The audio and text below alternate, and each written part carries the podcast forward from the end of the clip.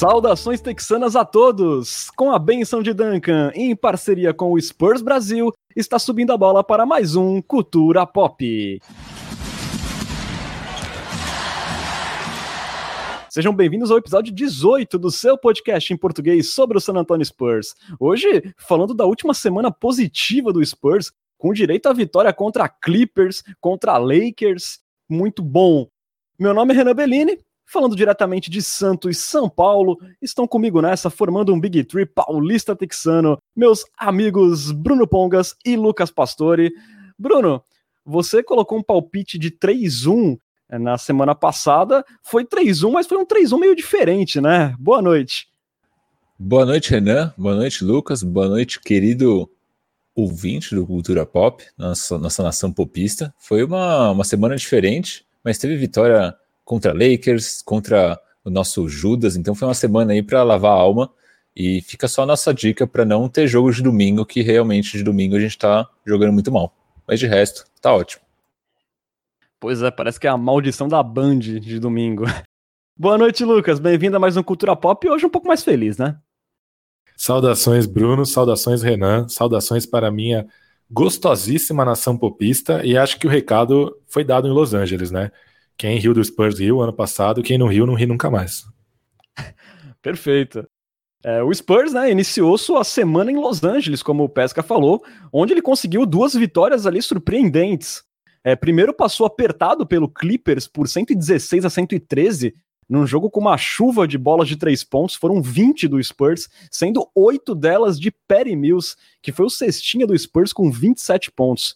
E também com o DeRozan, né, na última posse ali do Clippers, que poderia empatar o jogo, fazendo uma boa marcação, uma boa contestação no Judas, que acabou frustrando ali os sonhos do Clippers de forçar o overtime.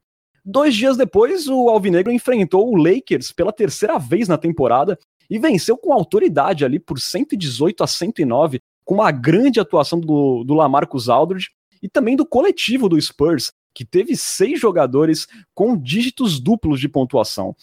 Além disso, também foi a melhor atuação defensiva do Spurs nessa semana, permitindo ali, por exemplo, apenas oito pontos de contra-ataque, que é um ponto forte ali do atual campeão Los Angeles Lakers. A semana terminou com um back-to-back -back em Minnesota, marcado ali por duas atuações defensivas bem pobres do Spurs, digamos assim. Na primeira noite, essas falhas acabaram sendo contornadas por uma atuação espetacular do DeMar DeRozan, que junto com o Perry Mills carregou o Spurs até a prorrogação, onde o Alvinegro venceu o Timberwolves por 125 a 122. Aí já no dia seguinte, dessa vez sem o DeMar DeRozan, que acabou tendo que viajar para a Califórnia porque o pai dele está doente, né? Foi lá para cuidar do pai.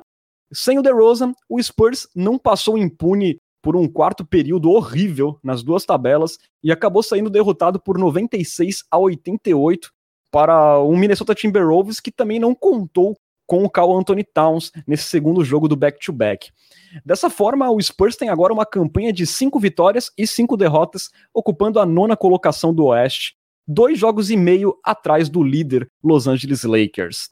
Está tudo bastante embolado ainda. É, Bruno, apesar das oscilações em Minnesota, é, você acha que essas duas vitórias contra favoritos ao título, contra contenders, aponta que o Spurs voltou a ser competitivo e agora pode vencer qualquer um? Olha, eu acho que vencer qualquer um. Bom, a gente provou que a gente consegue, né? Vencendo Lakers e Clippers, o, o, os dois times que talvez são os melhores aí da Conferência Oeste.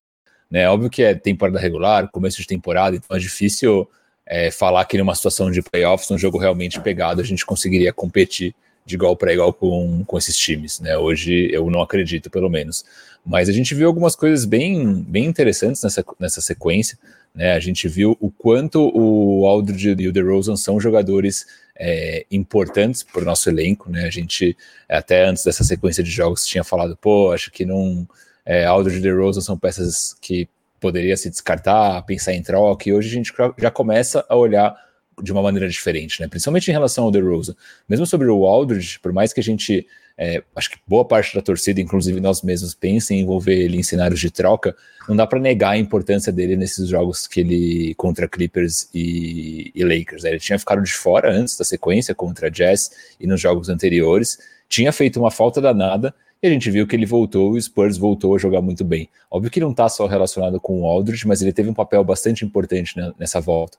Né? Tanto ali é, na defesa contra caras grandes, que foi uma deficiência que a gente encontrou, e também no ataque. Né? Teve jogos ali que ele foi realmente muito bem. No, do lado ofensivo, né? Então, metendo bolas de três, ele voltou. Aquele Aldridge que o Pop tinha falado que ah, agora ele vai ter liberdade para chutar a rodo, a gente começou a ver um pouco melhor agora, né? Antes a gente tinha visto com aproveitamento péssimo e agora a gente tem visto com aproveitamento realmente é, que começa a ser interessante, que mostra realmente que ele pode ser uma peça importante de agora em diante. E o DeRozan nem se fala, né? Teve aquele jogo é, brilhante contra o Timberwolves, 38 pontos, né? Então ele realmente ele fez mágica naquele jogo. E eu já vejo muita gente dentro da, da, da torcida, mesmo especialistas, já começando a olhar o DeRozan com um novo olhar não só pela questão do tiro de três, né, que foi algo que ele desenvolveu e que é, foi meio que uma surpresa para todo mundo, mas também por esse DeRozan que tem aparecido em momentos importantes é, dos jogos e sendo realmente decisivo. Né? Ainda é difícil dizer que ele conseguiria levar isso para um cenário de playoffs, porque a gente não tem é, como afirmar isso agora, mas a gente viu aí numa pequena amostragem de jogos é, da temporada até aqui que ele é capaz de ser esse cara, essa peça que é o nosso franchise player. Então dá para pensar, isso até a gente pode discutir mais na frente, mas dá, dá para pensar em é, renovar com o The Rose, a gente começa a ver isso com é, olhos um pouco melhores. Algumas coisas que eu notei de, de relevante nessa sequência, né? Então, é, tem essa questão de, do chute do Aldridge que a gente antes não tinha visto é, com, tan, com tanto aproveitamento, né? Com um aproveitamento tão bom e a gente começou a ver um aproveitamento melhor. Eu percebi algo, não sei se vocês notaram que o Spurs começou a voltou a usar o Aldridge mais no post. Então, principalmente nos jogos contra Minnesota, aquela bolinha que, que o jogador que está com a bola na mão joga para ele de costas para cesta e ele vai e faz aquele turnaround jumper, né? Aquele fadeawayzinho muito clássico que a gente quase não tinha visto até agora na temporada. Nessa sequência a gente começou a ver um pouco mais. Então também um, um pouco de mudança de, de, estilo nesse sentido, começando a usar o Aldridge mais como uma peça é, central ofensivamente. É, e também algumas coisas que me chamaram a atenção uma positiva, o Spurs é, liderou a liga nos, nesses três primeiros jogos, né, sem contar esse último contra Minnesota, mas na proporção de assistências para turnover, foram 2.92, então líder da NBA. Em um determinado momento no jogo contra o Timberwolves, esse último, o Spurs chegou a ser o time que teve a melhor proporção de assistências para turnover da história da NBA. Né, nessa, nessa, nessa sequência de jogos até aqui. Então mostra também o quanto o time tem conseguido cuidar bem da bola, isso é legal. E de ponto negativo, talvez eu destacaria a parte defensiva, principalmente a nossa defesa de pick and roll, que tem sido muito ruim. Isso a gente já tem notado desde jogos anteriores, já tinha percebido muito no jogo contra o Jazz, contra Minnesota também. Né? Então o DeAngelo Russell ali comandando o pick and roll basicamente fez o que quis, outros jogadores também. Isso foi ruim. E nossa contestação defensiva também na bola de três é, não tá legal. Então são pontos que eu acho que são que dá para se fazer ajustes, né? Não, não, não diria que ah, a gente não tem as peças para contornar esse problema, não, acho que a gente tem. Então é mais uma questão de ajustar para que a gente é, tenha sequências ainda melhores daqui para frente. Perfeito. Uh, Lucas, você também vê o Spurs aí como um time que não vai vender vitórias fáceis para nenhum contender é, diante do apresentado nesse, nesse início de temporada, né? Apesar do blowout pro Jazz, a gente pode falar que Contra o Lakers, o Spurs competiu em todos os jogos, venceu um, contra o Clippers venceu também. É, você vê o Spurs é, nessa posição aí de poder vencer qualquer time que, que jogar nesse momento, ou você fica mais preocupado de repente com as atuações abaixo contra o Minnesota Timberwolves, né? Porque mesmo com a vitória no sábado, é, no primeiro jogo do back-to-back, -back, foram atuações bem fraquinhas do Spurs, né? Sim, é, mas acho que o mais importante é mesmo esse lance da competitividade do time, né? É, acho que, como você falou, teve o jogo do Jazz, mas que ele foi um ponto fora da curva na campanha até agora, né? De 10 jogos na temporada, o Spurs foi competitivo em 9, em alguns jogando melhor, em alguns jogando pior, mas foi um Spurs que brigou, que lutou, e depois de uma temporada é, em que faltou essa parte anímica do time, né? A gente não sentia essa parte anímica, principalmente por causa do perfil um pouco mais. É, pouco mais soft, assim, principalmente da nossa defesa de perímetro na última temporada. É, acho que faltou esse, esse espírito competitivo, né? Acho que o torcedor sentiu falta disso. E a gente está vendo isso agora, né? Claro que acho que essas duas últimas atuações contra o Minnesota podem não ter sido o que a gente esperava. Mas assim, o Spurs já ganhou e já venceu o líder do líder da Conferência Oeste, também do Lanterna, né? Já ganhou do Lakers, perdeu pro Lakers, ganhou do Wolves, perdeu do Wolves. E isso simboliza como essa temporada tá meio maluca, né? Acho que sei lá, acho que tirando o Detroit Pistons, não tem nenhuma barbada essa temporada e também não tem nenhum time como o Golden State Warriors do Kevin Durant, assim, não tem nenhum time imbatível e não tem nenhum time que você entre em quadra sabendo que você vai ganhar. O Timberwolves é o lanterna da conferência, mas eu acho que muito é, em razão de o Towns só ter jogado um jogo. Você olha mesmo para o time sem o Towns, você tem ali o D'Angelo Russell, Ricky Rubio, Anthony Edwards. Não é assim uma, uma barbada, não é não é o que, o que a gente viu de outros times num, num passado recente na NBA. O próprio Thunder, né, que a gente esperava que fosse ser essa barbada, vem de três vitórias seguidas, ganhou cinco dos nove jogos que fez até agora, está na frente do Spurs. É, Houston, a mesma coisa, né, tem competido e tal. Então eu acho que essa oscilação do Spurs é, não, é um, não é algo isolado, eu acho que é algo que a gente vai ver a temporada inteira. A gente não pode esquecer que foi uma sequência de quatro jogos na estrada, terminando com um back-to-back, né? A gente, quando viaja de avião, fica cansado. Imagina o, o impacto que isso tem para um atleta profissional.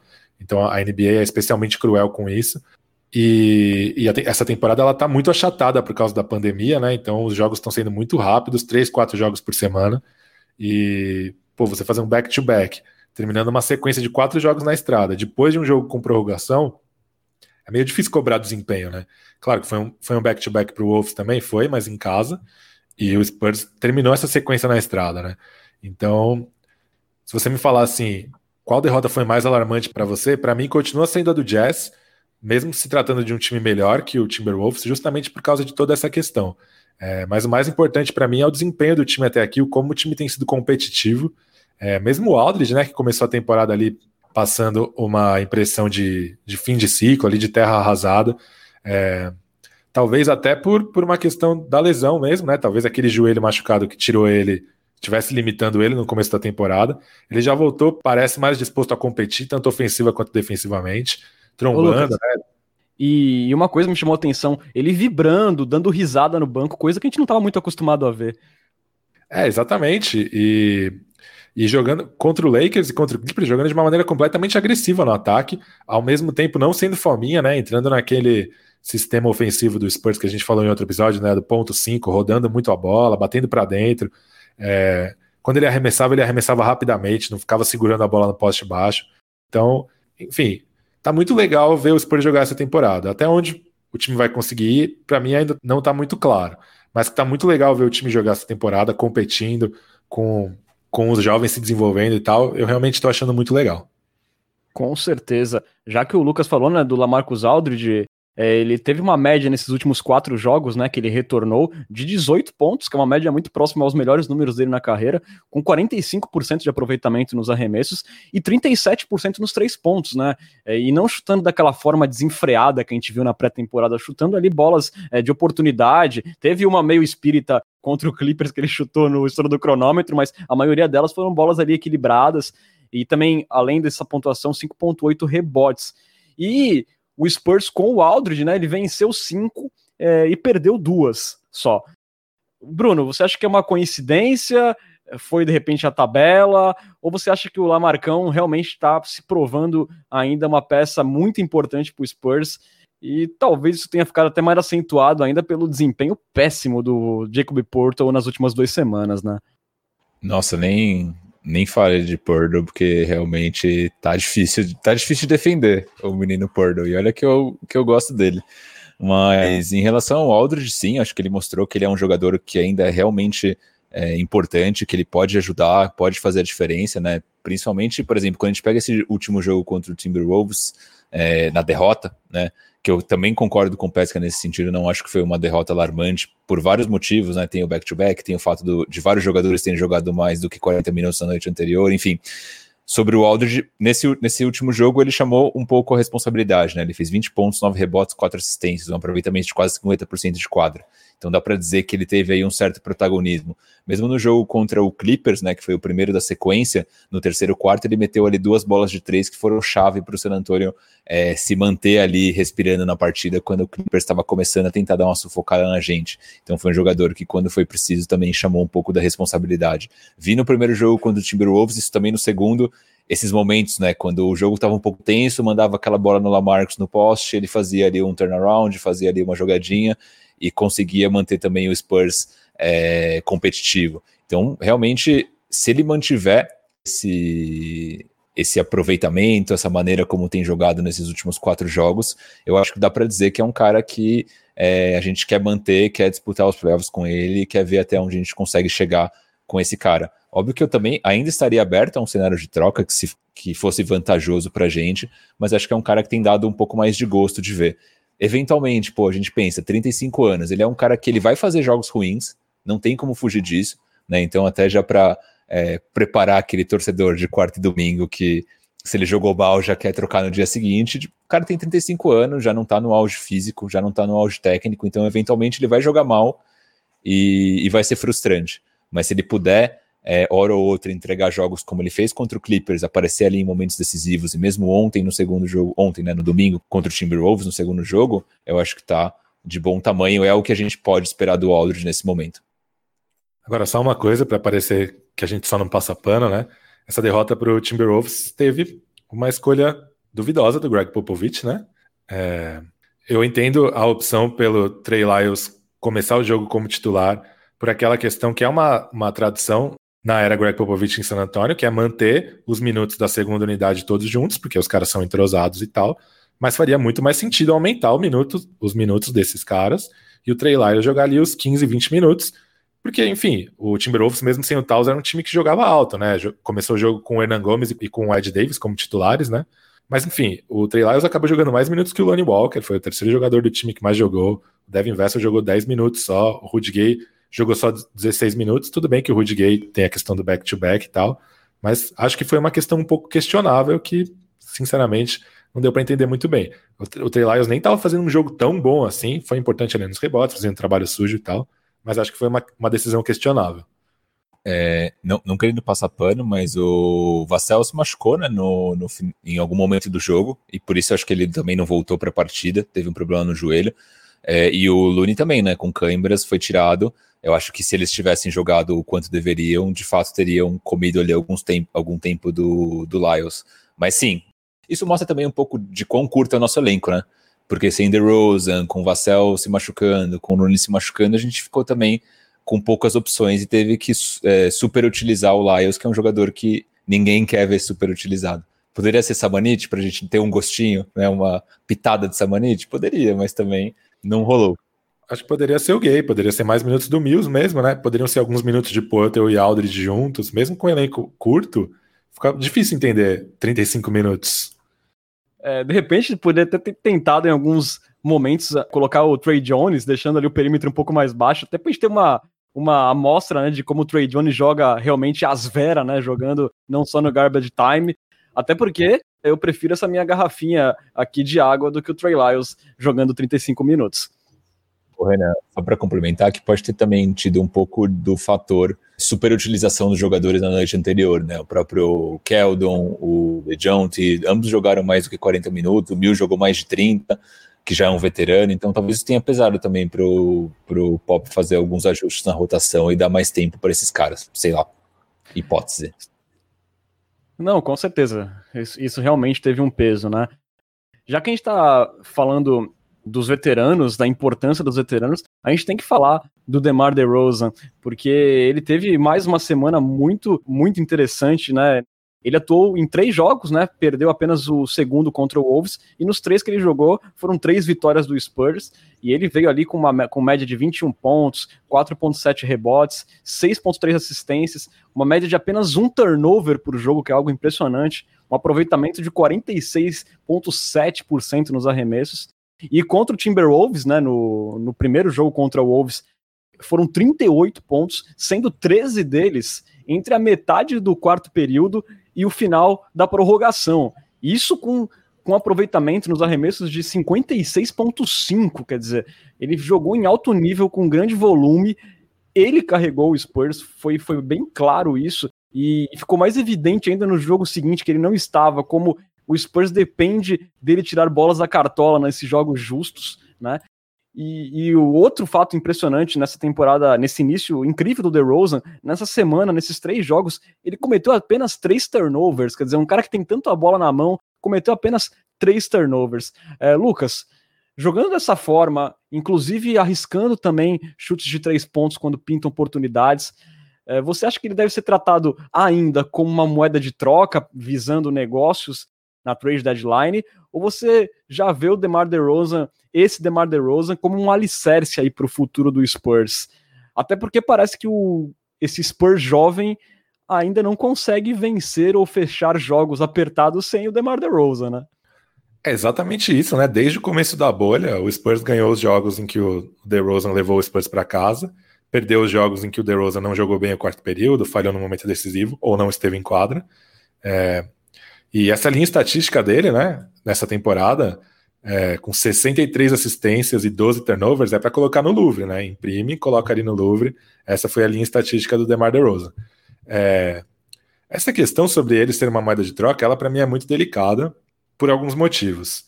Primeiro, o DeMar DeRozan, o valor de mercado dele é muito menor do que ele joga hoje, porque ele é um contrato expirante, né? Então você é, nenhum time vai pagar o que o DeMar DeRozan está jogando hoje, é, sabendo que pode estar comprando um aluguel. Ao mesmo tempo, e se o Spurs tiver a informação de que ele não está muito afim de ficar a longo prazo? Será que não é melhor pegar alguma coisa, mesmo sendo muito abaixo do valor, do que perdê-lo por nada daqui uma temporada? É, então é realmente muito difícil saber, né? É, eu acho que, sei lá, se eu fosse o Spurs, eu estaria fazendo o máximo para ter o melhor relacionamento possível com o DeRozan, com o staff dele e tal, para negociar uma extensão que seja justa, né? Eu acho que tem três tipos de contrato.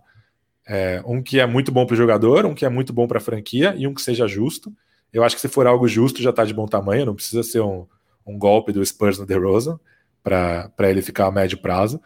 É, mas aí se o Spurs só conseguir renovar com ele por um valor que seja muito melhor para o DeRozan do que para o Spurs. É delicado, né? Porque é isso que você falou mesmo. O Spurs não, é, por enquanto, não deu mostras de que pode vencer um jogo sem ele. É, sei lá, isso pode acontecer em breve com, com o Derek White, talvez possa. É, o próprio Lonnie Walker, né? Aquilo que a gente vem conversando nos podcasts recentes, é, aconteceu mais uma vez contra o Timberwolves, né? Sem o DeMar DeRozan, o Lonnie Walker jogou bem melhor, mas o DeJounte Murray parece que deu uma osciladinha. Então, sei lá, é, é muito delicado mesmo. É, eu, hoje, gostaria mais de ver o DeMar DeRozan continuar na franquia até onde for possível é, e ser um pilar para o desenvolvimento dessa, dessa garotada, assim, um escudo mesmo, né? Porque, como eu falei outras vezes, se o Spurs tivesse perdido mais dois ou três jogos na bolha, mesmo jogando do jeito que jogou, talvez a nossa análise tivesse sido um pouco contaminada, né? Talvez a gente não tivesse ficado tão empolgado com a molecada e tal. E nesse começo de temporada a mesma coisa. Então eu acho que o DeMar DeRozan hoje é um cara muito importante para a franquia e eu já já não estaria pensando em trocá-lo tão ativamente como eu estaria pensando é, no começo da temporada. No começo da temporada eu estaria aceitando jovens, escolhas de draft e tal. Hoje eu acho que o Spurs só deve trocar o DeMar DeRozan se for o que a gente chama de manta no Fantasy, né? Se for alguma coisa muito vantajosa para o Spurs. Boa. Aqui já puxando um comentário aqui do Vandrei Picanso, né? Do, do nosso grupo de assinantes, um Coyote Premium. O Vandrei pergunta se a gente não achou que teve muita bola forçada do Mills no final do segundo jogo contra o Timberwolves, que foi justamente no jogo que o DeRozan não atuou. Eu acho que sim, eu acho que o Spurs é, teve uma hora que não encontrava mais formas de pontuar, né? Os ataques viraram uma loucura e até houve muita precipitação de bola de três em momentos que nem precisavam necessariamente. A vantagem do Timberwolves era tipo de quatro pontos, assim, e o Mills começou a tentar arremessos ali por cima de jogadores altos e acabou não dando muito certo, mas foi uma, um reflexo da ausência do DeMar DeRozan, do cara que coloca a bola debaixo do braço no momento decisivo e consegue tirar pontos da cartola para o Spurs.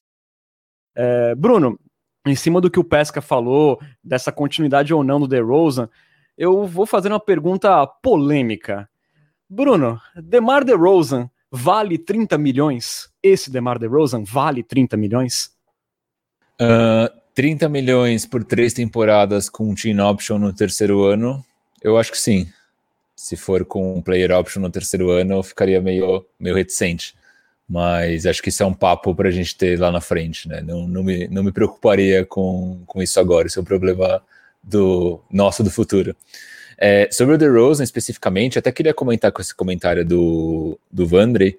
É curioso, né, nossa análise exaltando o DeRozan, mas se a gente pega os jogos dele contra Lakers e Clippers, não foram lá aqueles jogos maravilhosos, né? Contra o Clippers ele fez seis pontos, Contra o Lakers ele fez 19, mas com aproveitamento de 38%, então um aproveitamento ruim. Só que o Wilson me chama atenção, e aí assim que eu queria conectar nesse comentário do Vandre, que ele fala sobre é, o excesso de bolas de três do, do Mills. É, o DeRozan ele é um cara que mesmo quando ele tá mal, ele parte para cima do, na infiltração, o, o, o, time adversário fecha nele, né, quando ele tá ali para fazer uma cesta no garrafão, isso permite que ele distribua o jogo para a zona morta, para as bolas de três. Né? E, e, e, sem ele, a gente viu o quanto o Mills estava forçando o jogo, né? o quanto o Mills estava forçando bolas de três, sem necessariamente estar livre. O Mills é um cara que tem um aproveitamento ótimo no, no pull-up e no quando ele arremessa sozinho, paradinho, livre, mas tendo que forçar, a gente viu, sei lá, o Mills arremessando, dando bola na tabela, por exemplo. Talvez com o DeRozan em quadro, o DeRozan ser esse cara que ia chamar a responsabilidade, ia quicar para fora, e aí sim o arremesso melhora. Inclusive, foi essa história no jogo contra o Pelicans, que o Spurs acabou perdendo. O DeRozan estava mal, não estava acertando os arremessos, mas ele terminou aquela partida com 10 assistências, fazendo muito disso que você falou. Exato. Não, só um comentário sobre isso. A melhor temporada do DeRozan nesse sentido em Toronto, ele teve 5.2 assistências por jogo, né? É, a pior em San Antonio, ele teve 5.6 e agora essa temporada ele tá com 7 por jogo. Então, realmente, é, ele é um cara que, como o Bruno falou, ele desequilibra as defesas, né? Diferentemente dos nossos outros jogadores. É, ele recebe marcação dupla, tripla, naquela enterrada contra o Timberwolves, né? Parece que estava todo mundo ali no garrafão tentando contestá-lo e tal. Então eu realmente acho ele muito importante por isso. E também quando ele parte para a sexta, né, a gente, se eu não me engano, ele está ali no top 10 ou top 15 dos jogadores com a melhor proporção de assistências para turnover, o que mostra que ele não só parte para sexta meio naquele estilo de John antigo, né, que ele ia para sexta meio que sem saber o que fazer caso não, não conseguisse a sexta, mas ele vai já talvez com, uma, com as opções dele na cabeça, né, o que, que ele pode fazer caso ele não consiga arrancar uma cesta na infiltração. Isso faz também com que a importância dele para o time seja muito grande. Né? Então, acho que o impacto dele, além dessa questão de. Tem alguns jogos que ele explode, vai muito bem, mas eventualmente ele vai ter jogos como foi contra o Clippers com 6 pontos e contra o Lakers com 38% de aproveitamento, mas ele tem às vezes uma importância que é um pouco invisível, que é difícil de enxergar, né? Mas acho que vale a pena falar sobre isso também. Com certeza. É, é um início realmente incrível. Como eu lembro que foi o primeiro ano dele em San Antonio, foi um começo arrasador do DeRozan. É, infelizmente, depois ele teve um, umas oscilações, algumas sequências de jogos ruins. Esse ano não dá para gente esperar que ele vai conseguir, de repente, sustentar essa média absurda de poucos turnovers, mas realmente a consistência dele é, já foi muito boa no ano passado e nesse está mais absurda ainda. É, realmente não, não dá para falar um ai de DeMar DeRozan nesse momento. É, Falando agora um pouco da questão das bolas de três, né? É, a gente tem falado bastante aqui no podcast sobre o Spurs tentar mudar o seu estilo de chutar mais bolas de três, mas é, ser carente de especialistas no quesito, né? É, nessa última semana, apesar desse aparente problema do Spurs é, na falta de especialistas, as bolas de três foram determinantes nessas vitórias do Spurs. Foram 20 contra o Clippers, 16 contra o Lakers e 13 no primeiro jogo contra o Timberwolves. É, Lucas, você acha que esse é um problema a menos ou de repente é uma ilusão mais fruto do momento iluminado do Perry Mills, que sozinho, só o Mills é, derrubou 17 nesses quatro jogos, 17 bolas de três pontos. Então você acha que é uma ilusão ou o Spurs pode é, ficar sossegado quanto a isso, quanto a essa questão dos arremessos de três pontos?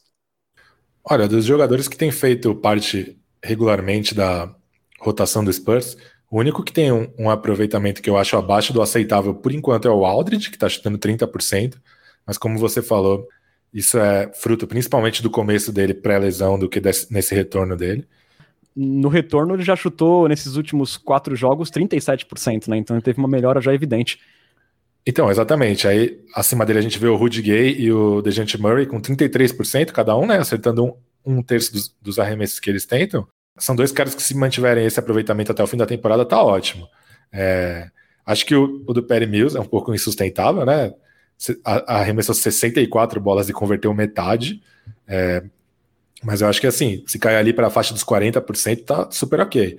Aí, é, na faixa dos 40% tá o, o Lonnie Walker, então é, claro, acho que ainda faz falta um especialista, assim, se você pensar numa figura maior, né? É, até por isso que a gente está falando do DeRozan, né? Eu acho que hoje não tem nenhum jogador de perímetro do Spurs, tirando o Mills, que um defensor é, vai hesitar de deixar livre para ajudar a fechar os caminhos do DeRozan para o garrafão. Mas é mais um, uma coisa que melhoraria o time do que um defeito exatamente. É, não acho que, sei lá, se você for me perguntar quais são os cinco maiores problemas do Spurs na temporada, eu não falaria que são as bolas de três. Então, e para você, Bruno? É, só lembrando aqui, né, que o Perry Mills é o principal responsável por esse desempenho muito bom do Spurs nas bolas de três pontos na última semana. Contra o Los Angeles Clippers, ele foi o cestinha do time com 27 pontos e ele derrubou oito de bolas de três em 12 tentativas, né? E ele vem aí com um aproveitamento, como o Pesca falou, de 50% nas bolas de três. É, então, Bruno, você acha que essa questão das bolas de três, então, não é realmente um grande problema como a gente pensou que poderia ser mais lá no início? E eu também queria te perguntar se você acha um exagero pensar no Perry Mills aí mirando um prêmio de sexto homem do ano. Se continuar jogando assim, diria que tem chances, né? É, se a gente pega ali, compara com jogadores que ganharam em anos anteriores, diria que ele está mais ou menos num nível similar. Mas acho difícil que ele consiga manter esse patamar, porque tá, tá algo realmente fora da curva, né? 50% de aproveitamento de três nesse volume de seis arremessos por jogo é um negócio que, que diria que ou nunca se viu ou quase não se vê. Né? Não sei dizer, tipo, Duncan Robinson, Clay Thompson, aqui é, nível de aproveitamento eles chegaram com esse volume de arremessos, né?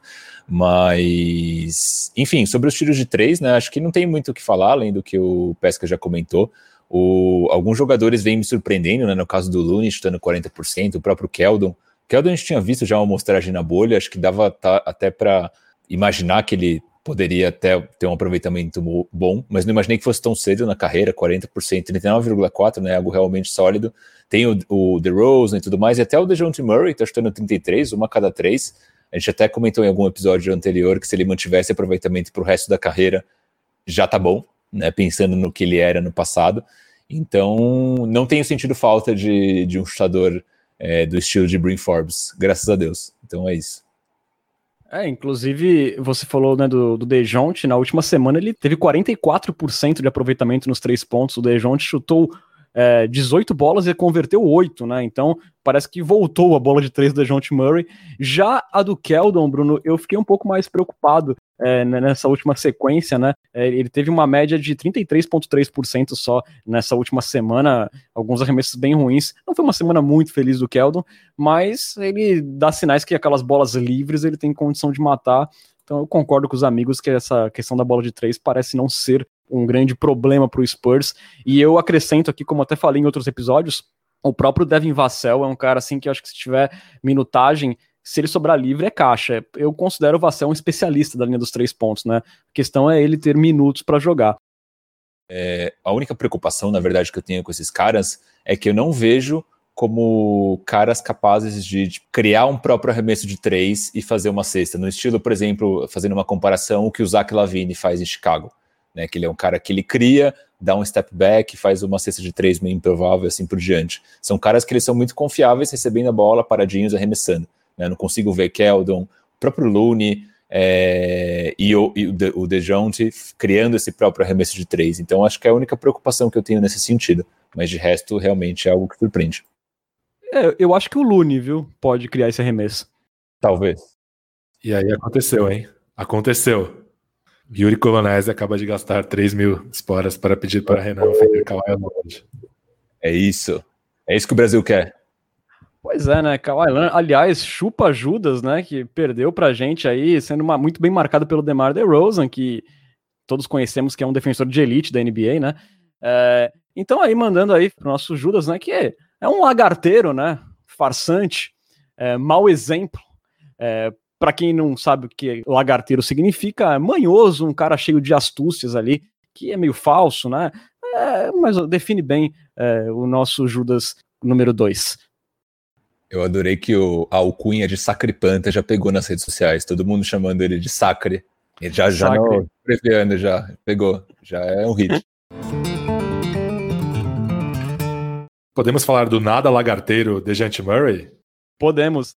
Nosso querido Matheus Gonzaga, também conhecido como Layups and Trees, também conhecido como Layupão, me ajudou a pegar uns números sobre o Dejante Murray. É, para a gente falar sobre aquilo que a gente estava falando no grupo, né? O quanto ele tem finalizado bem perto do aro essa temporada. Então ele tenta 5,2 infiltrações por jogo e converte 50% dos arremessos que ele tenta nessas situações. Realmente um número muito bom. Eu acho que ele é o jogador que mais se beneficia disso que a gente está falando do DeRozan, né? Do, como ele desequilibra as defesas. Porque o Dejante Murray, pegando a bola em movimento, é, com a combinação que ele tem de tamanho, atleticismo, força física, é muito difícil para um armador adversário marcar ele, né? É, na temporada passada, os armadores adversários muitas vezes marcavam o Brin Forbes, que era o jogador mais baixo do, do elenco, né? É, então, às vezes, muitas vezes o Dejante Murray era marcado por jogadores mais altos, mais fortes fisicamente, o que não tem acontecido nessa temporada. Daqui a pouco tem um minuto Forbes para a gente falar mais sobre isso. É, me surpreendeu que o, o Dejante Murray tem um aproveitamento melhor essa temporada em arremessos não assistidos do que em arremessos assistidos, né? Então, nos arremessos assistidos, ele tem 38,9% de aproveitamento, e nos arremessos não assistidos, ele tem 49,5%. Mas a estatística que o Leopão pegou para a gente conta que são 9,5 tentativas por jogo não assistidas, é, contra apenas 1,8 assistidas. Então, eu, eu, imagino que essas bolas que ele pega, depois de uma infiltração do DeMar DeRozan, bate para dentro, bate rapidamente um, um defensor adversário no mano a mano e vai para a cesta, estejam contando como, como não assistidas também. Mas realmente é um cara que tem jogado muito, assim. Eu sempre falei que. Sempre fiz a comparação com o André Iguodala, né? Dos, dos tempos do Golden State Warriors. Queria promover o, o DeJounte Murray para outra comparação aqui. Separei dois jogadores que eu acho que são legais, é, que eu acho que tem a ver com o perfil ofensivo dele. Lembrei do, do Sean Marion, cara. Eu acho que é um cara que parece um pouco com o perfil ofensivo do Murray, porque é um, é um cara competente para arremessar de três, é um cara é, que sabe converter uma bola de três, mas que é um cara muito bom cortando em direção à cesta, né? Então a gente lembra quantas vezes o Sean Murray apareceu livre ali para finalizar perto do aro, se aproveitando de, um, de uma dobra no Dirk Nowitzki, ali no poste baixo e tal. E outro cara que eu acho que parece um pouco perfil ofensivo, isso deixando claro, perfil ofensivo, é o Gerald Wallace, nos tempos do, de Bobcats, que era um cara também que usava muita força física para ir para dentro, é, batia muito facilmente é, jogadores adversários no drible em uma linha reta, né? Apesar de não ser o cara com melhor controle de bola, que ia driblar o cara, abrir espaço para infiltrar, era um cara que numa linha reta era muito bom. E acho que o Gerald Wallace era um, arremessador um pouquinho pior que o Sean Marion, então talvez até pareça um pouco mais. O que, vocês acham dessas comparações? Cara, eu não curto tanto com a, com a do Jared Wallace. Eu achava o Wallace um jogador meio limitado, embora ele tenha tido algumas temporadas com, com um pico ofensivo, se eu não me engano. E, e com o Marion é legal. Eu acho que o, o DeJounte tem potencial para se desenvolver mais ofensivamente do que o Wallace, por exemplo. Até que talvez o próprio Marion, o Marion não era conhecido exatamente por ser um grande jogador do lado ofensivo, né? O forte dele era a defesa e tinha uma mecânica de arremesso bem peculiar. É, cada arremesso dele era uma espremida, parecia que ele estava espremendo a laranja para fazer um suco, né? né? Exato. Mas era um jogador que tinha bons momentos no ataque, de fato, né? Não era um cara que, que era só uma peça defensiva e pronto. Mas, mas interessante. Eu gosto da comparação do Eagle Dalla também. Eu ainda acho talvez que falte encontrar aquela comparação de um jogador que tem exatamente o, o mesmo, mesmo tamanho ali, do, da mesma faixa de altura do The Jones, né? Pra gente ter uma comparação mais assertiva. Mas eu acho interessante que essa comparação com o Iguodala, às vezes parece que eu estou diminuindo a importância do, do Murray, porque o Iguodala tinha no Warriors um papel muito menor que o Murray tem no ataque do Spurs. Mas é mais uma questão de companhia, né? Se você colocasse o Murray para jogar com Stephen Curry, Clay Thompson, Kevin Durant e Draymond Green, o papel dele ofensivo seria menor do que é hoje no Spurs. Mas é um cara um pouco difícil de comparar, porque é uma combinação muito particular, né?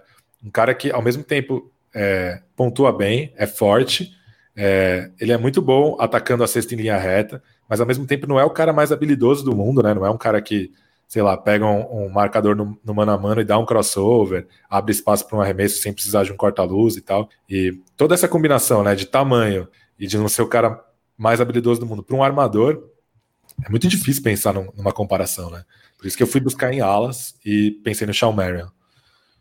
Cara, eu gosto do Sean Marion. É, eu só discordaria um pouco do Pesca na parte dele é, conseguir criar o arremesso sem um corta-luz. pelo menos no mid-range, eu acho que é uma coisa que o DeJounte Murray tem desenvolvido muito bem. Aquele arremesso dele saindo do drible, arremessando no fadeaway, virou quase uma bola de segurança do Spurs ali em alguns momentos, né? E vinha bem ano passado e nesse ano parece que tá melhor ainda. É, eu gostaria de acrescentar, para mim, essa sim foi a estatística mais impressionante do Murray nessa semana. Inclusive, eu devo certas desculpas, como até prometi que eu daria é, lá no Twitter. É, eu falei, né, que o Murray é aquele que parece que vai, mas não vai. Mas, pelo visto, o jogo com o Jazz que realmente foi a exceção, né? Porque, embora ele tenha feito jogos abaixo contra o Minnesota Timberwolves, não dá pra gente negar que tem uma evolução aí ofensiva tanto na parte de finalização perto da cesta, mas principalmente isso mais nessa semana, na questão de cuidar da bola. Ele teve apenas quatro turnovers somados nos quatro jogos. Quer dizer, que sempre foi um problema do Murray, né? E, e ele vem é, nessa temporada com uma relação de assistência turnovers de 2,43. Em 19 20 foi 2,17. E uma outra coisa que também conta na parte ofensiva do jogo do Murray. É, em 2019 e 2020, ele teve quatro jogos de 20 pontos. Em 2020 e 2021, ele já tem cinco jogos de mais de 20 pontos. Então, é uma evolução evidente, não dá pra gente negar. Óbvio que ele ainda precisa tomar outros cuidados. Por exemplo, quando o Spurs não conseguia pontuar no último, no último jogo contra o Minnesota, ele, a gente viu aquela versão dele meio atrapalhada, tentando infiltrar na marra, mas eu creio que foi exceção. E você também pode, de repente, colocar na conta do cansaço, né? Porque era um back-to-back, -back, uma semana muito desgastante com jogos difíceis. Mas é, esse número de turnovers realmente me chama muito a atenção.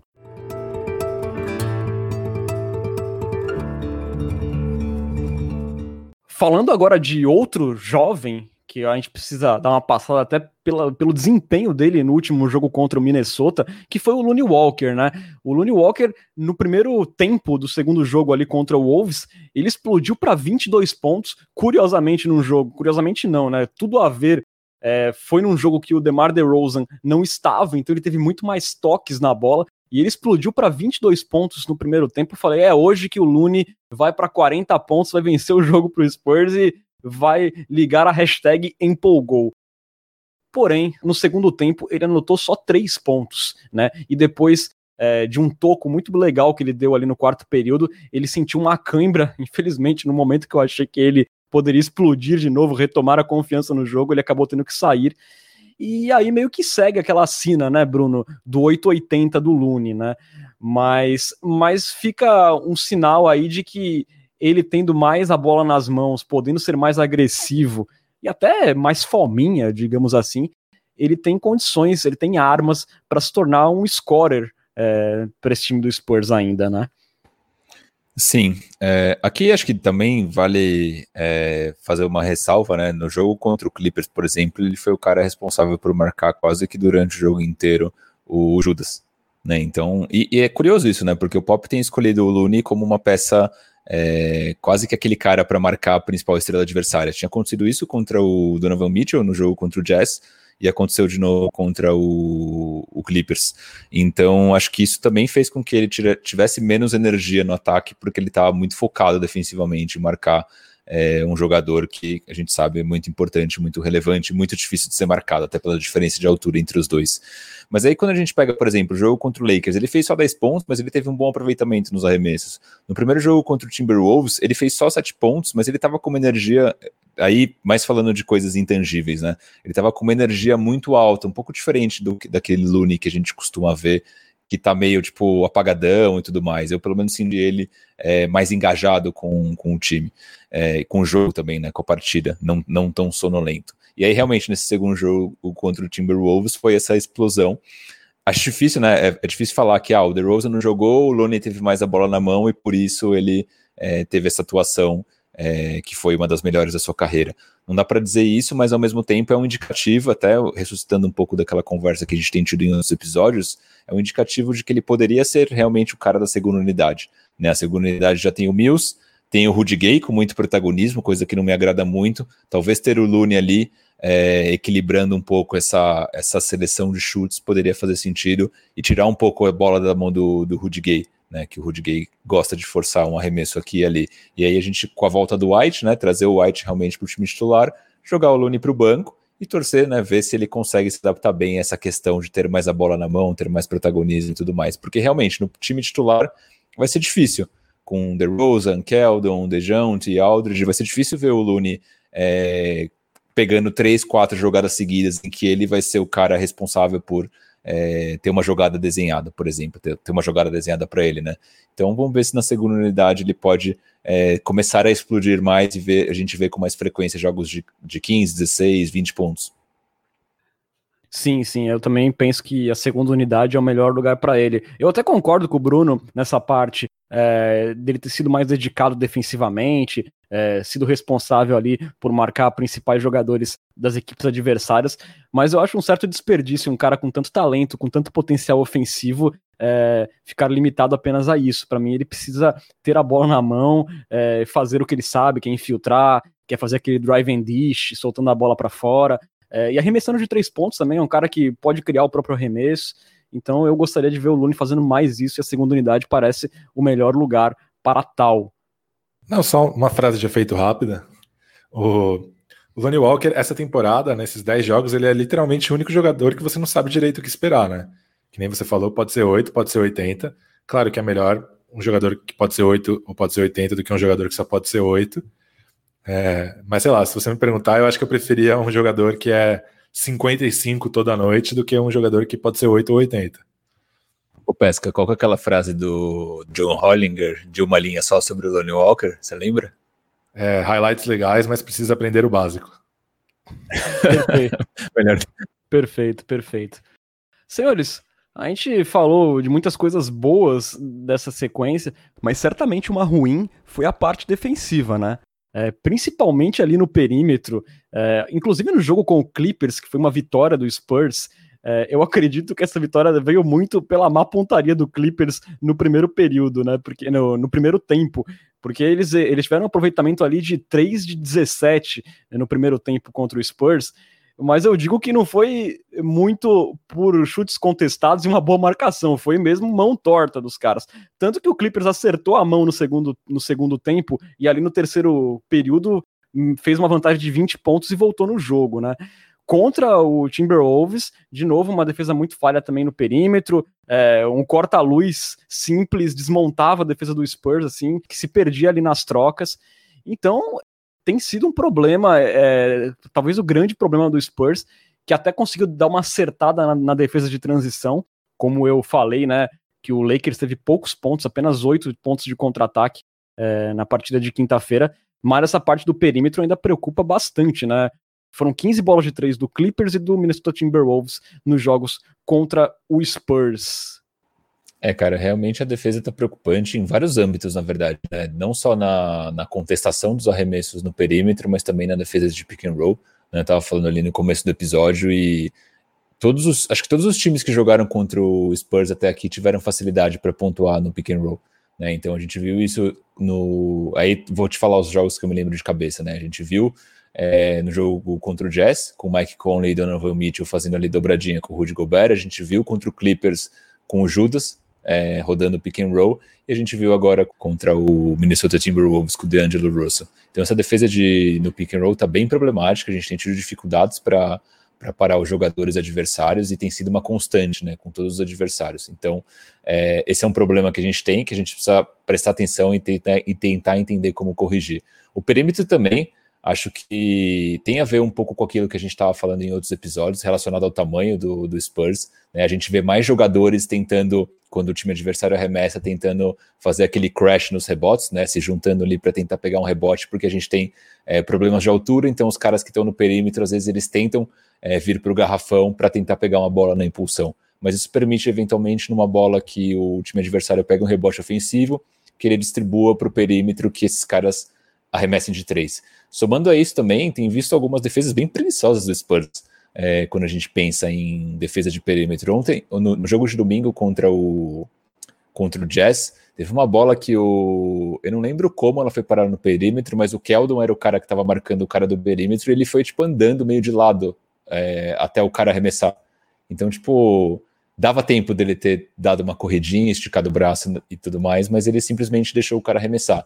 Pode ter a ver com o fator cansaço, né? A gente falou, pô, o Keldon jogou 40 minutos na noite anterior, foi exaustivo, mas mesmo assim não justifica. Né? Então, que melhorar a defesa em todos os âmbitos. Bruno, você até comentou é, durante o jogo de sábado, né, comigo, que você via que o Spurs estava no controle, mas quando você olhava o placar, o placar estava justo. Pareceu até um pouco de arrogância do Spurs em alguns momentos naquela vitória de sábado contra o Wolves, né? Porque parecia que o Spurs ele pensava que a hora que ele quisesse ele poderia vencer o jogo, né?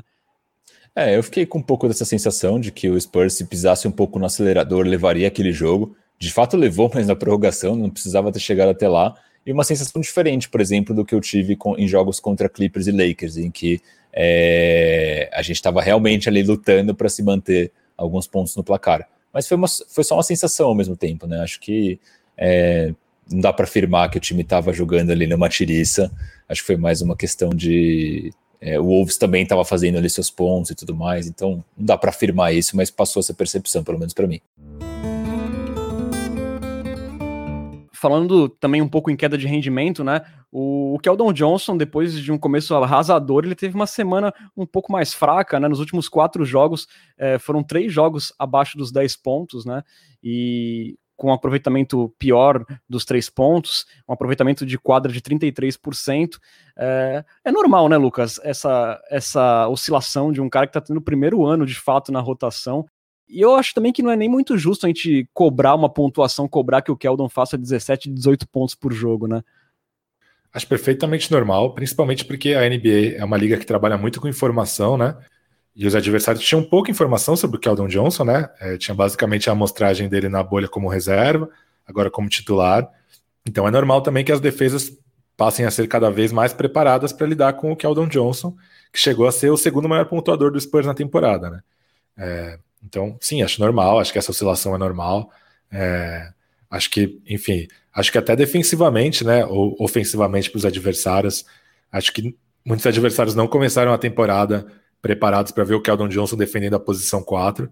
Hoje em dia já, já sabem que isso vai acontecer, já podem pensar em alternativas para explorar isso e tal. Então, acho, acho normal sim. É, nessa segunda-feira, o Spurs selecionou o irmão dele no draft da G-League, né, o Austin Spurs. Então, parece que a franquia aprendeu uma coisa ou outra sobre mimar familiares de alas. É o Keldão, né? Keldão Johnson.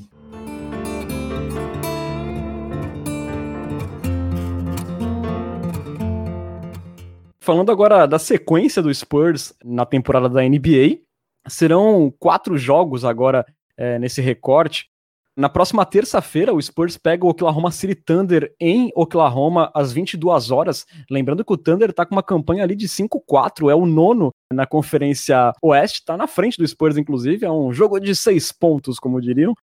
Já na quinta-feira, o Spurs faz um jogo com o Houston Rockets em San Antonio, às 22h30. O Rockets está 3-5 uma campanha pior que a do Spurs, ainda oscilando bastante o Rockets. Já no sábado, dia 16 do 1, o Spurs volta a enfrentar o Houston Rockets de novo no AT&T Center, né, nesses jogos seguidos que vem sendo é, já uma característica nessa temporada. O jogo será às 18 horas. E, e eu acrescentei o último jogo porque será na segunda-feira, que é um feriado nos Estados Unidos, é, o dia de Martin Luther King. O Spurs viaja para Oregon, né, para pegar o Portland Trail Blazers. O jogo será segunda-feira às 17 horas. O Blazers aí que vem também com um recorde de cinco vitórias e quatro derrotas, é o oitavo na Conferência Oeste. Senhores, é, se na última semana a, a, gente já tinha dúvidas sobre o que esperar, sendo que haviam dois adversários concorrentes ao título, como Lakers e Clippers, nessa é mais difícil ainda prever, né? Porque se a gente for pensar no Oklahoma City Thunder antes da temporada, é, era candidato a ser saco de pancada, tá aí fazendo uma grande temporada. O Houston Rockets é, é, um time que vem oscilando, mas tem o James Harden, tem o John Wall que parece estar em forma. O Portland, um elenco muito profundo, fora de casa. Qual o palpite de vocês? O que, que dá para a gente esperar dessa sequência de quatro jogos, Bruno? Cara, sendo bem rápido, eu acho que é uma sequência difícil, né? Tem um jogo que na teoria seria fácil se a gente analisasse lá no começo da temporada, mas olhando para esse Thunder atualmente, que está inclusive na nossa frente, não dá para dizer que vai ser um jogo exatamente fácil. Houston é um time imprevisível, né? Fez jogos muito bons, mas fez jogos muito ruins, e Portland a mesma coisa. É, eu acho que se a gente sai dessa sequência com 2-2, tá de bom tamanho, seria essa a minha aposta da semana.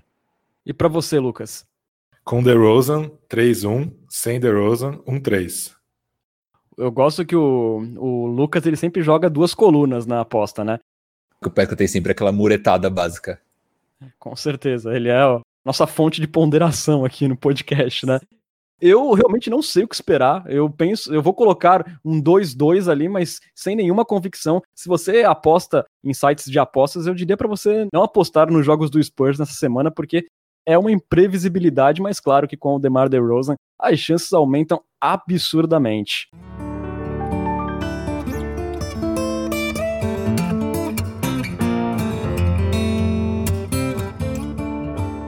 Senhores, na última semana foi lançado na Netflix o documentário Tony Parker, The Final Shot, contando a vida e a carreira do nosso querido armador francês, tetracampeão pelo Spurs, MVP das finais de 2007. Bem legal ali a produção do Netflix, né, Lucas? Bem legal. É uma, uma produção bem legal, saudosa pra gente, né? Nostálgica, com bastante Greg Popovich falando, bastante vários detalhes legais sobre a carreira do Parker, né? Como, por exemplo, na noite do draft, né? Que é, o que aconteceu com ele e tal. Acho que foi uma série sincera em vários aspectos, né? Mostra algumas, principalmente nas partes mais delicadas, nas partes mais mais tensas. Acho que foi uma série bem sincera, né? Então, por exemplo, falando sobre os problemas do Tony Parker é, no começo da trajetória dele na seleção francesa adulta, até críticas de colegas por uma frase que ele deu dizendo que não poderia fazer tudo sozinho depois de uma derrota, ele perdendo a bola é, num lance decisivo contra a Lituânia. Teve a última ex-esposa do Parker, né, falando sobre como era difícil para ela ser comparada a Eva Longoria o tempo inteiro, porque, enfim, é uma estrela de Hollywood. Teve também, num dos momentos que eu achei mais, mais legais e mais sinceros da série, né, ela deixando claro que não estava satisfeita com o fato de o Tony Parker de os filhos estarem crescendo longe do Tony Parker, né? Porque o Tony Parker, apesar de ter um clube na França, ele ainda mora em San Antônio por causa dos negócios que ele tem lá. E essa eu achei uma parte bem legal é, da série para abrir espaço para ela falar isso, porque, enfim, eles acabaram de se separar, né? Eu imagino que durante a produção do documentário já devia estar rolando uma crise. E eu, como filho de, um, de uma situação que hoje em dia se chama de aborto masculino, né? Alguém que foi criado só pela mãe, achei muito legal é, ter esse lance de sinceridade na série. Por outro lado, nas partes boas, achei que a série deu uma exageradinha, né? Então, por exemplo, como do, a, a série fala que o Spurs jogou o melhor basquete em 2014, quando o Tony Parker era o franchise player, não é exatamente verdade, né? O Tony Parker já estava ali numa fase decadente. Várias vezes o Greg Popovich falava que o time jogava um basquete coletivo porque não tinha mais um franchise player. Então foi ali a era entre uh, o auge do Tony Parker e o começo da ascensão do Kawhi Leonard, então foi uma era que os Spurs jogavam um basquete realmente bem coletivo. É verdade que o Tony Parker assumiu o controle do time em determinado momento, ali em 2009, 2010, 2011, mas acho que nos momentos mais eufóricos da série rolou um certo exagero. Também achei que faltou um pouco de Mano Ginobili na série, tem, por exemplo, o Ginobili fala muito menos que o Kobe Bryant, mas beleza, isso é só um detalhe. Então, de modo geral, achei uma série legal e para quem ainda não assistiu, recomendo que assista sim. Eu só acho que ali em 2014, se não me engano, o Parker ainda foi o cestinha do Spurs nas finais, né? Em 2013 ele ainda tinha mais protagonismo, mas eu acho que passava longe de ser a estrela maior daquele time. Inclusive, eu acho que era muito bem dividido. O Beautiful Game, inclusive, foi marcado por isso. Não tinha uma grande estrela, nem mesmo, como já falamos zilhões de vezes aqui, nem mesmo o Judas não era o principal jogador daquele time, ele explodiu naqueles jogos finais da série com o Heat. Cara, eu achei bem legal o, documentário, eu adorei. É, acho que ver com um pouco mais de, de clareza o quão relevante esse cara foi para a história do basquete francês. E é bizarro a gente ver tipo caras como Thierry Henry, que foi um jogador de futebol brilhante, né, um dos melhores da história da França, é, como se fosse ali um parça do Parker, né? Tipo, como se fosse um, um, mero desconhecido sempre ao lado do Tony Parker, trocando ideia e tudo mais. Então, é, isso mostra um pouco da dimensão de quão grande o Parker é para o esporte francês, e não só o Henry, né? A gente viu é, alguns jogadores também da, da seleção francesa de basquete, no caso principalmente do Rony Turiaf, do Nicolas Batum, e também a gente pega um cara como o Ted Reiner, que é um judoca, que ganha, medalhista olímpico, ganha um monte de medalha nas Olimpíadas, é, ficou mais de 150 lutas invicto no, no esporte, também como um cara ali, como um parça do Parker, né? Isso mostra a dimensão dele para o esporte francês, e isso foi muito legal da gente ver nessa ter um pouco mais de visibilidade sobre essa sobre a importância dele para a França. É, no geral, eu achei curioso alguns pontos, né? Eu achei curioso a parte logo no começo é, que ele fala um pouco sobre como foi a saída dele de San Antônio.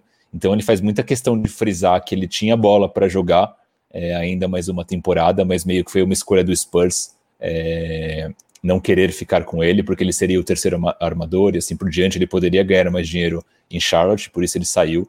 Poderia ter deixado de fora isso, mas acho que ele fez questão de colocar, e logo no começo, né, de frisar essa, essa saída de San Antonio, que eu acho que não foi, por mais que ele tenha uma relação muito boa, não foi a, a saída mais amigável possível né, no sentido de acho que ele gostaria de ter ficado, ter jogado mais uma temporada assim, e se aposentado.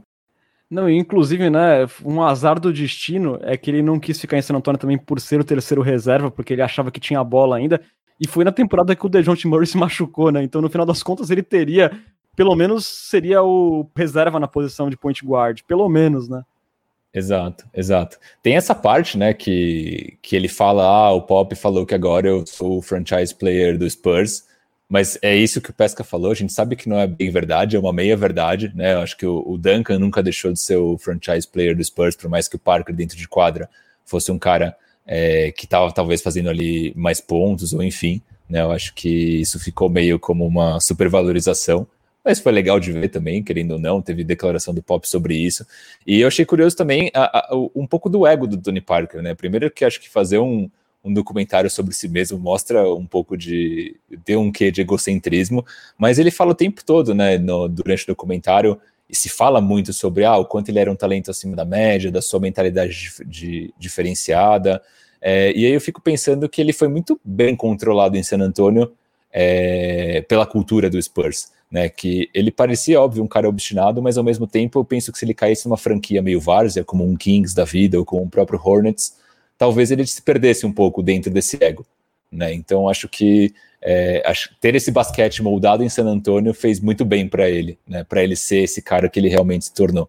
Então isso eu achei curioso no geral, mas acho que é. Ah, e o final, né, dele, a cerimônia dele de, de aposentadoria de camiseta, pô, é muito emocionante. Quem é torcedor, é, com certeza viu aquilo e falou, putz, chegou a arrepiar. Tô até falando agora e tô, tô arrepiado. Foi um negócio, tipo, muito legal. Aqui os nossos ouvintes, né, falam que é bem bacana também como mostra a relação dele com a cidade de San Antonio, né, que é uma cidade que respira o Spurs, né, e muita gente comentou, né, que a casa dele é praticamente um zoológico, né, falaram que o Tony Parker mora dentro do Beto Carreiro World do Texas. Tem um easter egg muito bom, uma cena que o Tony Parker chega e não tem quase ninguém no vestiário, e a única pessoa que tem no vestiário ao fundo é o Kyle Anderson lendo um scouting report, assim. O cara deve ser muito nerdinho. Foi um easter egg muito legal do, do documentário.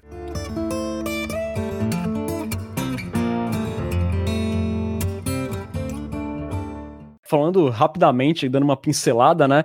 É, na questão da Covid, né, nos Estados Unidos, né, a gente está vendo o caos se instaurar com muitos jogadores em protocolo de saúde, né? A, a Becky Raymond entrou né, nesse protocolo nos últimos dias e não pôde estar no banco com o Greg Popovich nos jogos em Minnesota e vai ficando uma situação meio complicada, né, Lucas? Até porque eu até vi uma postagem do Rodrigo Alves que eu achei muito feliz, né? Mostrando que a situação nos Estados Unidos agora é muito pior do que era na época da bolha de Orlando, né? Que teve todo aquele protocolo de saúde.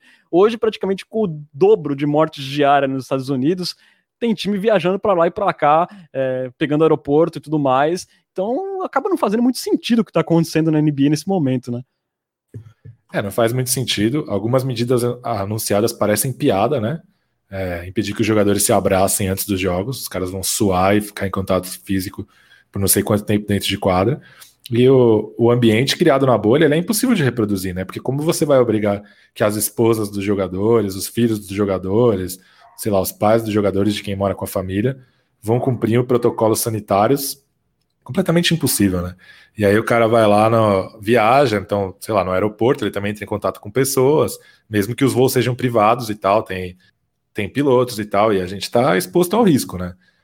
Eu entendo que fazer uma temporada inteira na bolha seria inviável, porque, enfim, os jogadores também têm vidas, né? Você não pode é, exigir que os caras sejam tipo uns soldadinhos do nosso entretenimento, mas do jeito que tá, não dá, né? Então a gente teve o caso lá é, de Filadélfia, né? Que o Seth Curry foi, né? Que o teste dele saiu durante o jogo, ele estava sentado e saiu do banco. Isso é completamente inaceitável, assim, parece coisa de Campeonato Brasileiro de Futebol, né? Uma várzea desse nível. Então, do jeito que tá, do jeito que estão as coisas, né, com os números crescendo, igual nos Estados Unidos quanto aqui no Brasil, eu acho que a temporada tá ficando um pouco inviável, assim. Já começam alguns rumores de que ela será parada por entre 7 e 14 dias, né, para que os casos zerem, as franquias que estejam em surto não contagiem outras, o que poderia até ser bom para o Spurs, pensando no Derek White, mas acho que não é hora de pensar nisso, né? Tem muita gente morrendo e tal. Não, e outra, né? Você contém por hora, porque aí volta os 14 dias e pode começar tudo de novo, né? Então, assim, eu acho também que se pensar, eh, se pensou em fazer uma temporada regular de 72 jogos, não, temos que fazer 72 jogos porque precisamos recuperar a receita. Mas isso não tem nenhuma coerência com o pensamento que tivemos há poucos meses atrás na bolha, né? Então, assim, não adianta você querer passar é, por cima da pandemia que voltou com muita força pensando em conseguir arrecadar, né? Porque pode gerar uma situação que, que é o que está acontecendo nesse momento, né, Bruno? É, eu acho que eu acho que a gente seria ingênuo de falar que a NBA fez a bolha só pensando na proteção dos jogadores, né? No final das contas é um negócio e como qualquer negócio eles queriam manter esse negócio ativo da maneira que eles achavam que era a mais viável. E, é, e pensando just, é, justamente sobre essa perspectiva de negócio, que eu acho que a NBA não vai parar agora. Né? Eu acho que eles vão encontrar alguma solução, seja fazer uma pausa temporária, seja fazer algum tipo de acordo para que os jogadores e suas famílias sejam vacinados com antecipação é, alguma coisa vai rolar, né? Eu, eu, duvido, conhecendo a NBA, vivendo na sociedade que a gente vive, que ia se perder esse potencial de receita que se tem, que já está abalado por conta da, do, do, não público, né, nos ginásios, é, tanto que tem se falado muito sobre expansão, que os times novos em Las Vegas e Seattle é, injetariam muito dinheiro na NBA e faria recuperar os erros e tudo mais. Então, acho que a temporada não vai parar, acho possível que pare por algumas semanas, mas é um cenário bem, bem tenso que a gente está vivendo e eu concordo com você, com o que você falou agora, Renan. Pode parar por 14 dias, mas depois vai voltar tudo ao normal, vão surgir casos de novo, vai ser a mesma coisa, a não ser que é, você jogue ali uma sequência de jogos, pare por um tempo, volte a jogar, mas vai ficar meio insustentável de qualquer forma. Exatamente. E aqui, olhando pelo nosso lado, Silver Black, eu fico muito preocupado com, o Greg Popovic, né, que tem uma idade avançada e de repente está exposto a essa situação se esses problemas continuarem, eu não sei se não seria é, prudente é, não tirar o Pop de San Antonio, ele só comandar jogos no AT&T Center, eu não sei. Não só o Pop, né? Vários treinadores da NBA já têm uma idade relativamente avançada e seria um ponto de preocupação, com certeza. Pois é, vamos torcer para que tudo dê certo e que a liga pense primeiro na, na saúde, na integridade dos jogadores e das comissões técnicas, né?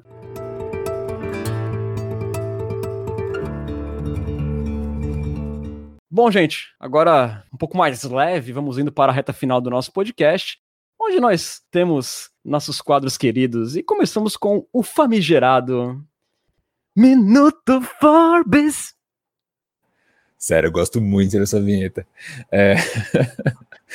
Foram quatro jogos a semana do nosso querido Brin Forbes, três vitórias, duas contra Detroit Pistons e uma contra o Cleveland Cavaliers e uma derrota para o Utah Jazz. Utah Jazz que vem é, perdendo dos pequenos e ganhando dos grandes, contando que a gente é um grande, óbvio. É, na temporada até aqui, 10 jogos do Brin Forbes, 7,1 pontos, com aproveitamento de 43,5% e 36,8% no chute de 3, um rebote por noite e um plus-minus de 0,9. Então, Brin Forbes, quando entra em quadra, é sinal de que dá resultado positivo. Então, é um cara que é muito bom.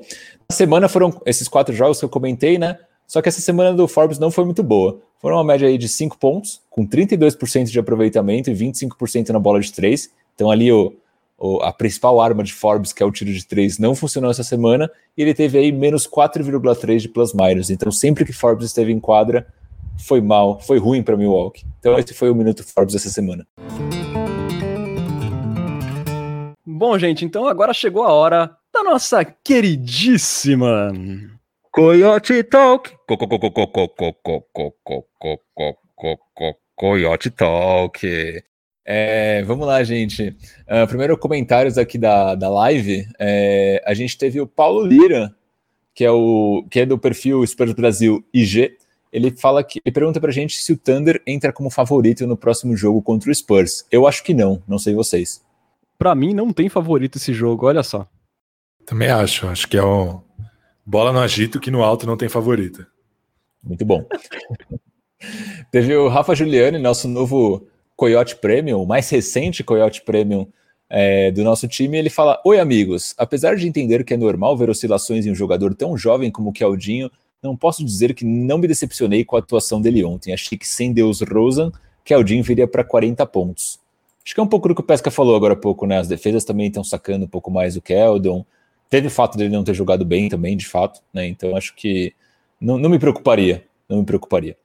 Eu também não vejo o Keldon para essa temporada vindo para pontuações explosivas assim, né? Eu acho que ele faz um trabalho muito bom na defesa. Ele vai aproveitar algumas oportunidades para bater para dentro, dar uma peitada, finalizar a próxima sexta, aproveitar uma bola de três pontos livres. Eu não vejo um potencial de scorer, pelo menos para agora, para o Keldon, como eu vejo para o Looney Walker, por exemplo. Sim, de fato. Aí teve um comentário de novo do Paulo falando que o Purdle é protegido dele, mas que tá difícil, realmente tá difícil de defender o Jacob Purdle, tá jogando mal.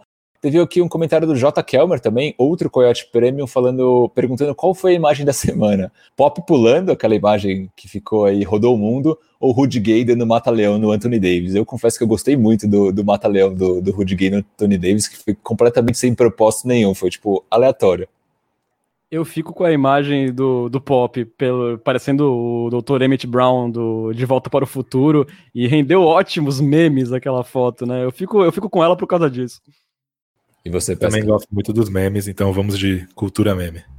Então ganhou, ganhou o meme do Greg Popovich. É, teve aqui o J. Kelmer falando que o DeRozan só não é mais subestimado do, porque existe na NBA, né? Porque existe o Bradley Bill.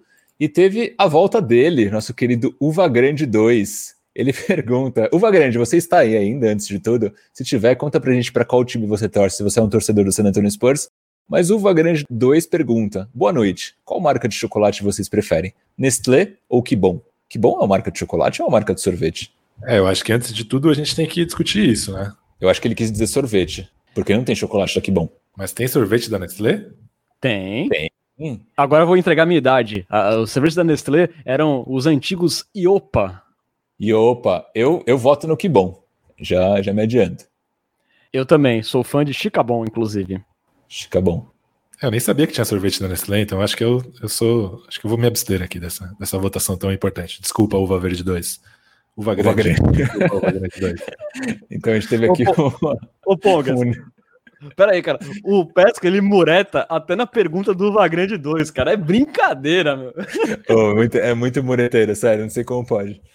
Mas... É uma pergunta muito complexa para mim, gente. Não dá para responder assim rapidamente. Vamos fazer o Cultura Pop 19 sobre sorvetes da Nestlé. a, gente, a gente foi quase uma unanimidade, porque ele votou o branco, Lucas Pastore. Que bom, ganhou. É, aí teve um comentário do Ricardo Xavier, outro é, Coyote Premium, só deu Coyotes Premiums aqui na noite de hoje.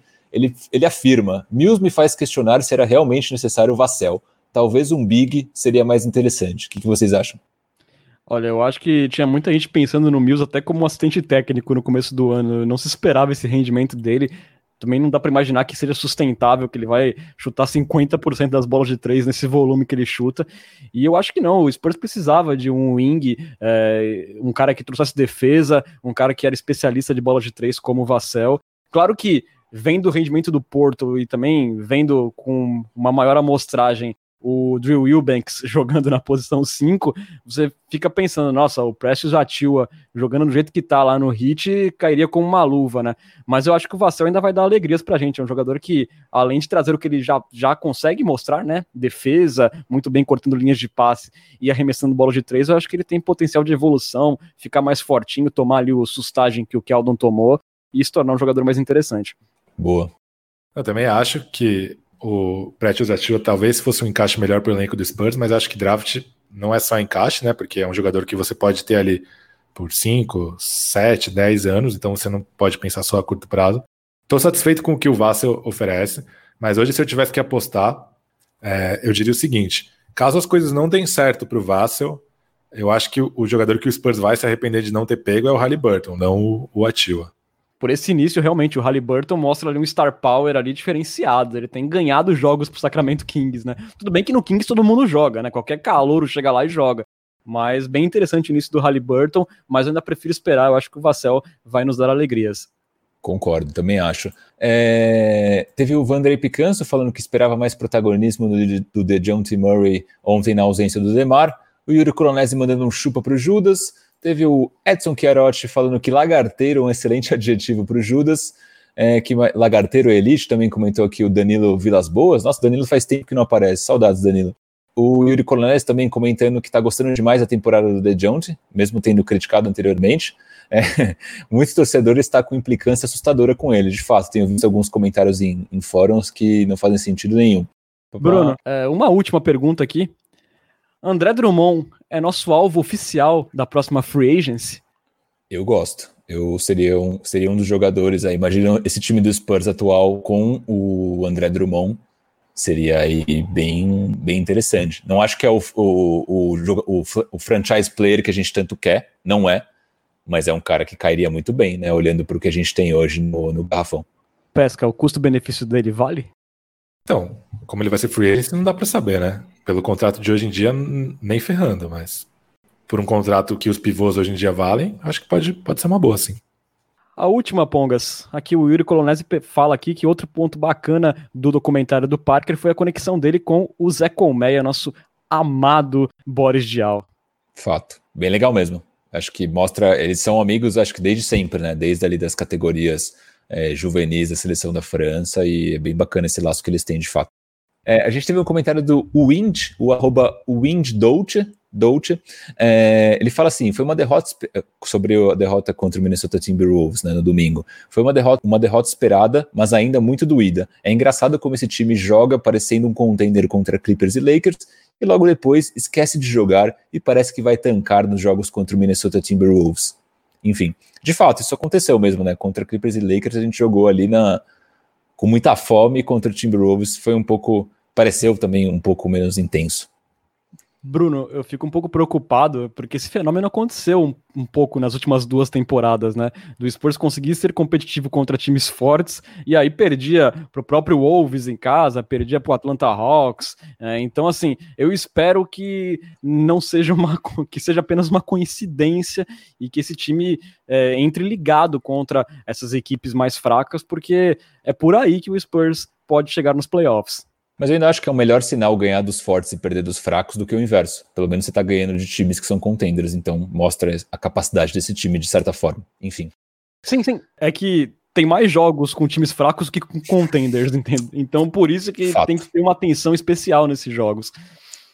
Concordo. Comentário do Mário Denner, o arroba Denner 71, que ele fala que ele não sabe o que se passa com o Keldon Johnson. Começou pegando fogo no perímetro e nos últimos jogos simplesmente parou de arremessar. Não é tão verdade, né? No, jogo, no primeiro jogo contra o Minnesota, ele chutou cinco bolas e converteu duas. 40% é um aproveitamento de elite. Enfim. É, aí teve um comentário do Yuri é, perguntando, chamando, falando assim: cultura. Adorei que ele chamou a gente de cultura. O que você acha do Purdle? Eu gosto do Purdle, mas tá mal nessa temporada. Ele é um bom defensor, mas não tá jogando absolutamente nada eu acho que ele precisa tomar café, né? Porque ele anda com sono nos jogos, inclusive na tabela defensiva, que é o que justifica o contrato dele, basicamente, né? E ele, porque ofensivamente a gente já sabe que, que ele é bem limitado, né? E nessa temporada o lance livre dele tá, tá horroroso, sabe? Tá saindo com uma mão só, gente do céu, tá pior que do início do Thiago Splitter. E na defesa ele também tá bem desligado, precisa de uma injeção ali de café para acordar o nosso querido poeta. Não, acho que às vezes eu tenho a impressão que o Porto odeia ser titular, né? Ele tava, tava tudo bem para ele enquanto ele só precisava ser reserva. Foi só ele precisar ser titular que ele, putz, caiu de produção. Então parece que ele, sei lá, tem trauma ou odeia ser titular. Possível, possível. Aí aqui os últimos comentários, um comentário do Bola ao Ar, é, que ele fala que a derrota contra o Timberwolves no domingo é parte do processo, já sabíamos que íamos ter esse tipo de derrota por falta de experiência, vamos focar no positivo com a prestação do Looney. Então fala aí em relação à atuação de Lonnie Walker, foi muito bem. Teve o Camilo Pinheiro Machado, ele que é jornalista da Globo em Nova York, então temos aí audiência famosa no Cultura Pop, falando que a saída do Walker definiu a derrota, era o único é, que tirava coelho da cartola em noite tão ruim de execução ofensiva. Demar fez falta, de fato. Aí falando ainda de Demar DeRozan, teve o Bojack Neto, que ele fala assim: será que depois dessa. Ele fala em referência ao jogo de 38 pontos do DeRozan, né? Será que depois dessa, DeRozan subiu para 81 no ranking da ESPN? Será? Com certeza. Talvez para a ESPN não, né? Inclusive, eu tenho uma imagem ótima. Eu tenho um compromisso que a cada jogo de mais de 35 pontos do DeMar DeRozan, eu vou postar a imagem. Você acaba de perder para o 82º melhor jogador da NBA. Gosto muito dessa imagem. Aí, últimos três comentários. Teve o Tony Alves comentando assim: cadê os torcedores que queriam Lamarcos fora, longe desse time, que não aguentam ver ele jogar mais? Cadê Renan Bellini? Eu tô aqui, eu inclusive acho que essa tem que ser a última temporada dele. Eu trocaria ele com o Miami Heat, de repente, na trade deadline. Eu acho que, diferente do DeMar DeRozan, que a gente pode esperar com uma expectativa aí de renovação, eu aproveitaria aí o bom momento do Lamarcus Aldridge e tentaria uma troca aí pensando no futuro, viu? Não, não vou me esconder, aqui é verdade. Lucas Pastore, pau a pau, damos Lamarcus Aldridge e recebemos Precious Achiuwa. Você aceitaria? Você diria sim? Eu diria sim, claro que diria sim, pô. Precious, além de ser um jogador muito promissor de uma posição que a gente precisa, imagina os potenciais de memes que a gente poderia fazer. Se bem que, na verdade, o tamanho do time ia diminuir, né? Mas, enfim, é, pensando no longo prazo, eu faria com certeza. Seria uma troca preciosa. Tudo um. Nossa senhora, nossa. Olha, não sei o que foi melhor, isso ou o Pesca não muretar numa pergunta. Aí teve o Luiz, o Luiz Silva falando que Keldinho lavou nossa alma FIBA Mills não tem teto e o Sacripanta sofreu mais que Judas em sábado de aleluia. Esse comentário foi muito bom. Comentário religioso aqui no Cultura Pop. E aí, para fechar, teve o Esporas Brasil, o arroba Esporas Underline Brasil, para o Sacre, Sacre aí entre, entre aspas, ele colocou, se fazendo referência ao Sacripanta, nosso Judas, Kawhi Leonard, para o Sacre, essa doeu mais do que perder por Lakers. Pode apostar. É isso, fechamos a Quest Talk de hoje fechando de forma maravilhosa. Bom, senhores e senhoras e senhoritas e rapazes, você pode seguir o Cultura Pop nas redes sociais. Estamos no Twitter, no Facebook e no Instagram, no arroba Cultura Pop Pod. Mesmo endereço da Twitch, onde você assiste nossas gravações e também pode apoiar o Cultura Pop. Assinando o nosso canal, você vira um Coyote Premium e ganha benefícios exclusivos como estar com a gente num grupo de WhatsApp, dar pitacos em nossos roteiros, mandar perguntas em áudio para Coyote Talk, ganhar emotes exclusivos para interagir com a gente no chat da Twitch. E o melhor de tudo, hein, gente? Para quem tem Amazon Prime, a inscrição sai de graça. Basta associar sua conta da Twitch no Prime Gaming e se inscrever no canal do Cultura Pop sem nenhum custo adicional. A gente promete. Em caso de dúvida, nos procure no inbox que ajudamos você no processo. Para ter acesso a todos os episódios, busque pelo Cultura Pop no seu agregador favorito. Toda semana tem episódio novinho para você. E lembrando que o Cultura Pop é uma parceria com o site Spurs Brasil, que desde 2008 é a sua fonte de notícias em português da franquia Silver Black. Acesse lá spursbrasil.com. Valeu, Bruno. Terminando mais um Cultura Pop de uma forma bem mais leve que na semana passada. Muito boa noite para você. Boa noite, boa tarde, bom dia, queridos ouvintes. Boa noite, boa tarde, bom dia, Renan e Lucas Pastore. Foi uma semana legal. Teve a derrota no domingo, mas até aí tudo bem. É, vamos que vamos para uma sequência de mais três vitórias e uma derrota aí na próxima semana. Boa. Valeu, Lucas. Beijos no coração. Muito obrigado, Renan, pela mediação precisa. Muito obrigado, Bruno, pelos comentários cirúrgicos. E aí, como diria o grupo Menos é Mais, com participação especial do cantor Dilcinho. Então é isso, amor. Já que acabou, desejo boa sorte. Se menos é mais, nunca ouvi falar na minha vida, sério. Desenterrou. Assim você ofende o pastor, hein? Não, só perguntei só. Foi apenas uma pergunta. Assim que acabar, põe aí no Spotify churrasquinho do Menos é Mais e deixa tocando. Vou fazer isso, com certeza. Tá aí a dica musical da semana do Cultura Pop. E dessa maneira vamos ficando por aqui.